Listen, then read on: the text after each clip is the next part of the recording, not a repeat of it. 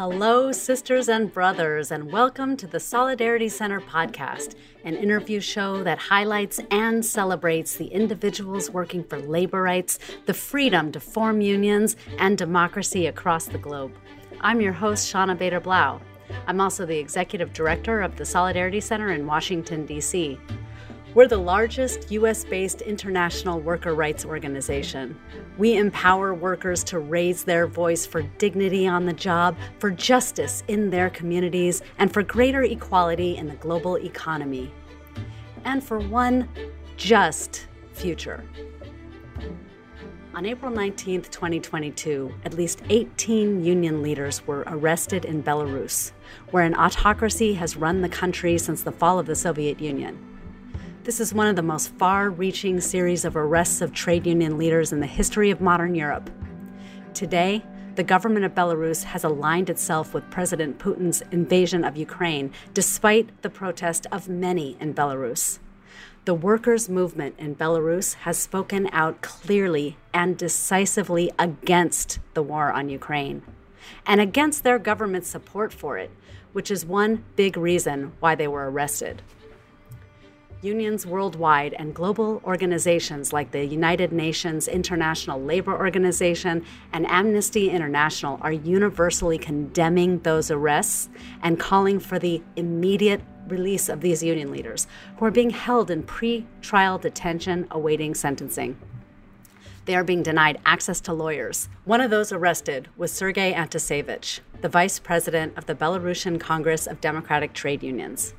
We talked with Sergey on episode two of the Solidarity Center podcast in March of 2021, and he spoke passionately about how Belarusian workers took to the streets to protest fraudulent elections in 2020 that meant the country's autocrat, Alexander Lukashenko, would continue in power the massive resistance movement that began in 2020 has been fueled by workers, with many women leading protests and gathering in public defiance of a regime that relentlessly seeks to crush those who stand up for democracy. We want to share this episode again in honor of the bravery of Sergei and the many workers across Belarus who literally risk their lives for democracy, freedom, and social justice and we want to bring to light once more the stirring words of a union leader whose belief that all people should be treated decently, with dignity and respect, has meant constant dedication to improving their lives at work through unions and their rights to freedom through democracy. We open with Sergei taking us back to that moment in August 2020 when the presidential election happened and the people rejected the outcome.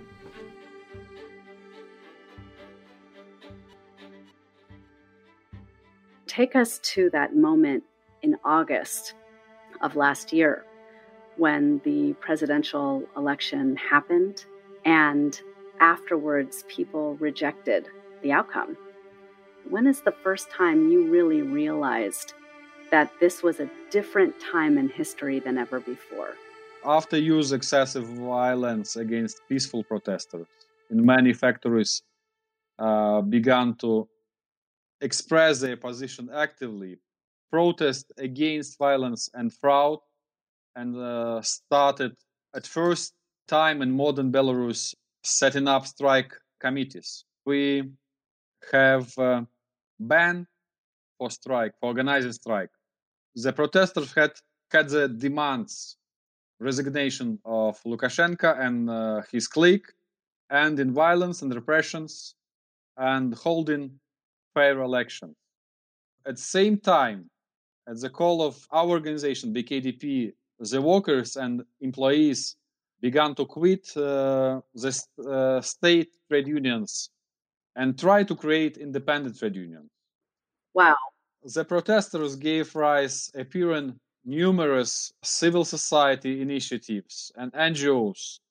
New organizations have appeared where they have never excited, particularly in uh, healthcare institutions and uh, educational establishments.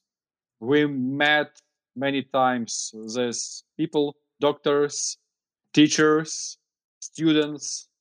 It's uh, incredible Really, I I I, I don't have this feeling uh, before.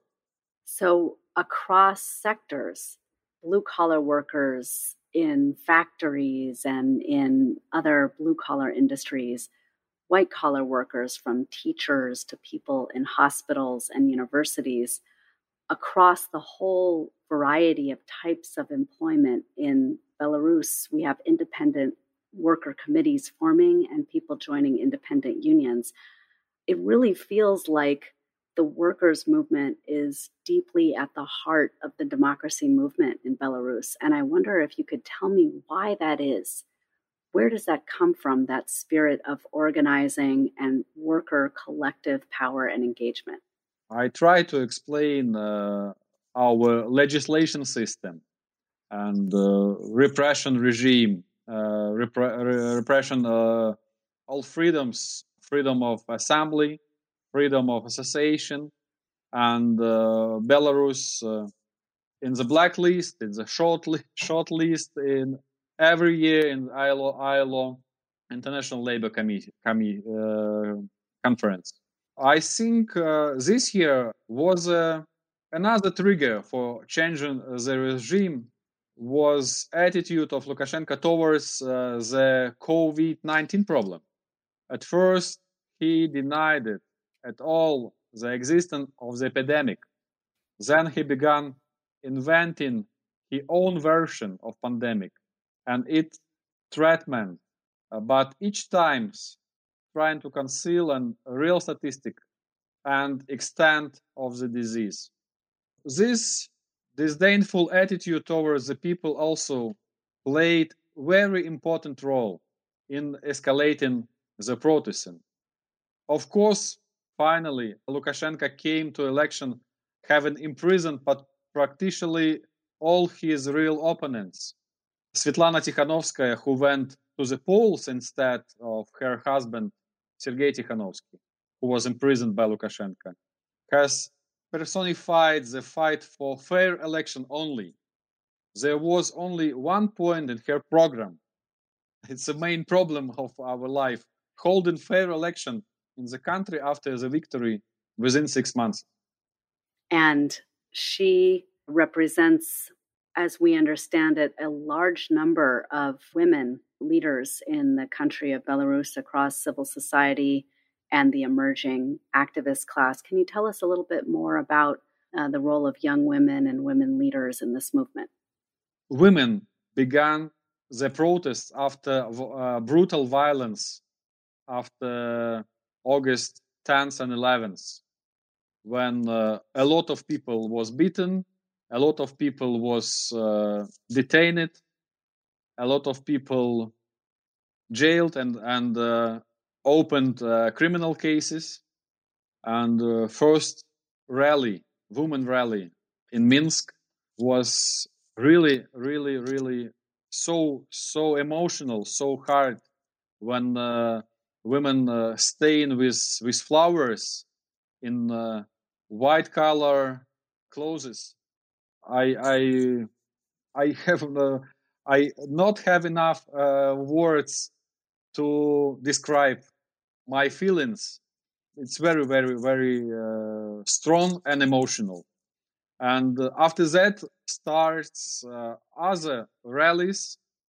I have birthday on 16th uh, of August. It was first 300 rally in Minsk. I never seen a lot of people in my birthday. yeah. Well, you're you're painting such a vivid picture of the rallies, women wearing white and holding flowers, public squares filling with more and more people. And brother Sergey, when you think about the future for your country, what does a free Belarus look like to you?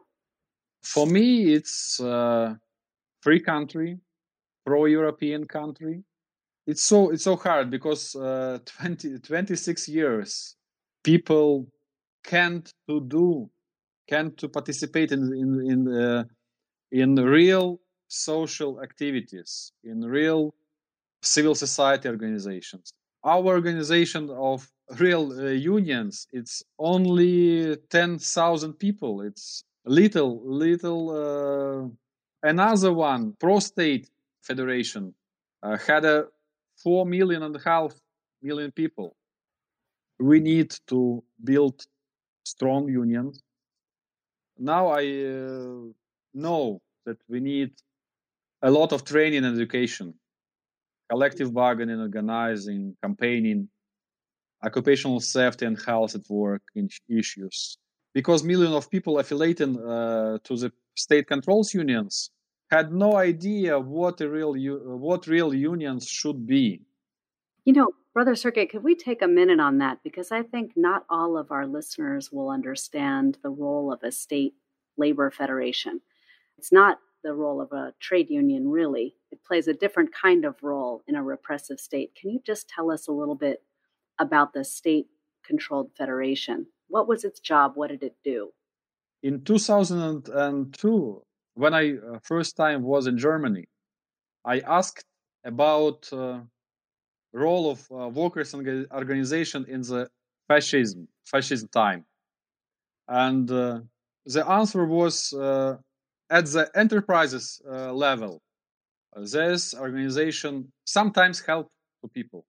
And at the national level it's only only voted for for state for president. It's not real union. It's i i, I can't to to call uh, this uh, social dialogue process but but sometimes uh, we participated in in uh, this meeting. It's a real soviet soviet type system when uh, you can't criticize authorities, maybe sometimes government, but not president. So a state labor federation has members that are workers, but they don't play the role in the society at the enterprise level with employers or with the state of fighting or advocating for workers' rights. Contrast that to your independent trade union federation and your hopes for the future of the independent labor movement in Belarus. What do you hope become the gains of the new independent unions of Belarus?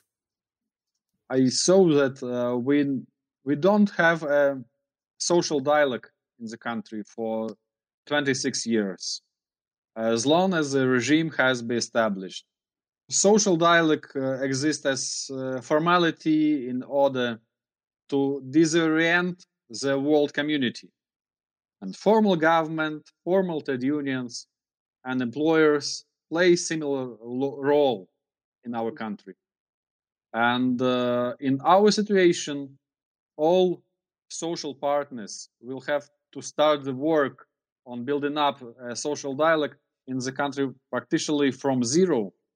For us, it's a very important task so, social dialogue where workers and their representatives, employers and their representatives, and the government actually negotiate over labor market and wages and working condition minimum standards and other things. Is this possible to achieve absent democracy?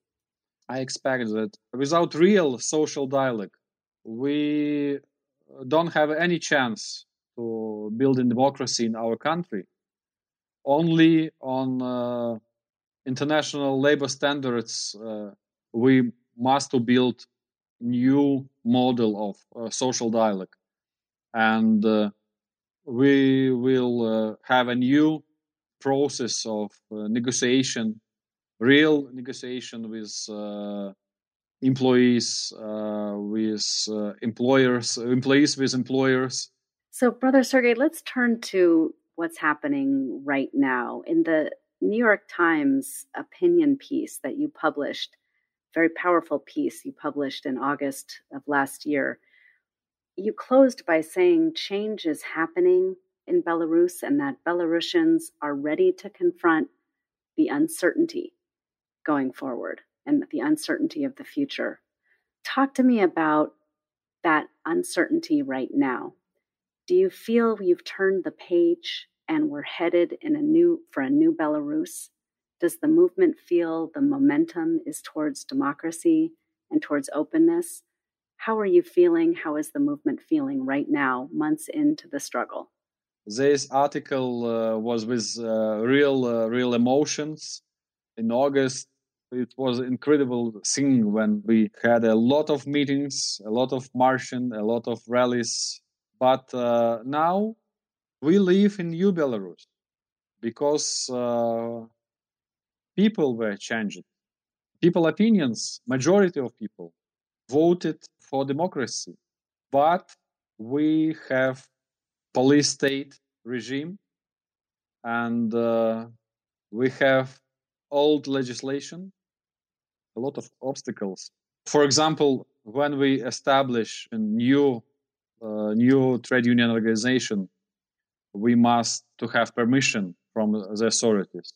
Yesterday, we were received three cases when authorities forbidden to us to establish uh, and uh, legalize our our organization. So the authorities are blocking Block, your right yes. to form international unions yes. in court. Yes, yes. Sergey, why is the government so afraid of the trade union movement?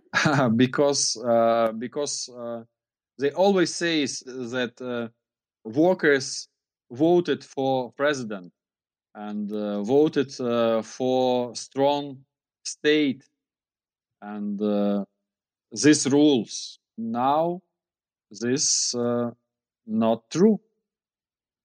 You were saying earlier there's been a fundamental change in the people. Yes, yes. What else has changed, do you think, permanently in Belarus? General change in the head, in the minds. Today, people knows that uh, pro-democracy society is a majority. It's not uh, not uh, ten or twenty percent it's the majority. It's up to up to 80 up to 90% of people. Might be in uh, in the village in the small towns where people don't have uh, tablets computers and uh, see only state television. They recognize this political regime like like a power like a like a real real power and in Minsk, in big cities, in the towns, no. And, you know, I was thinking about your long leadership in civil society through years of repression and in this movement. And I know you must have drawn inspiration from somewhere. Where where do you get your inspiration personally? Where do you get your drive to stay in this this struggle and in this movement for workers and for a more free Belarus? My inspiration is uh, uh, this is a people, people who stand and fighting after this uh, August. I know that uh, I have neighbors, I have uh, uh, workers at several enterprises, a lot of enterprises in Belarus, who wants to live in a free and democratic Belarus in in a European country. I really want to thank you for sharing so much of this powerful story with us today. Uh, I thank you because it's uh, very important for me to sharing this information and uh, sometimes I, I can to find uh, English words and uh, uh, emotions for explaining. I felt very every single one of your emotions, Sergey. It's a powerful story of workers coming together, brave and standing up for fairness in their country after years of repression. It's a powerful story, your story, my brother Sergey, of a life dedicated to your people, your country, your labor movement, and for a vision of the future that inspires, I'm sure, everyone who hears this story. Thank you so much, and thank you for sharing your experience with us. Thank you.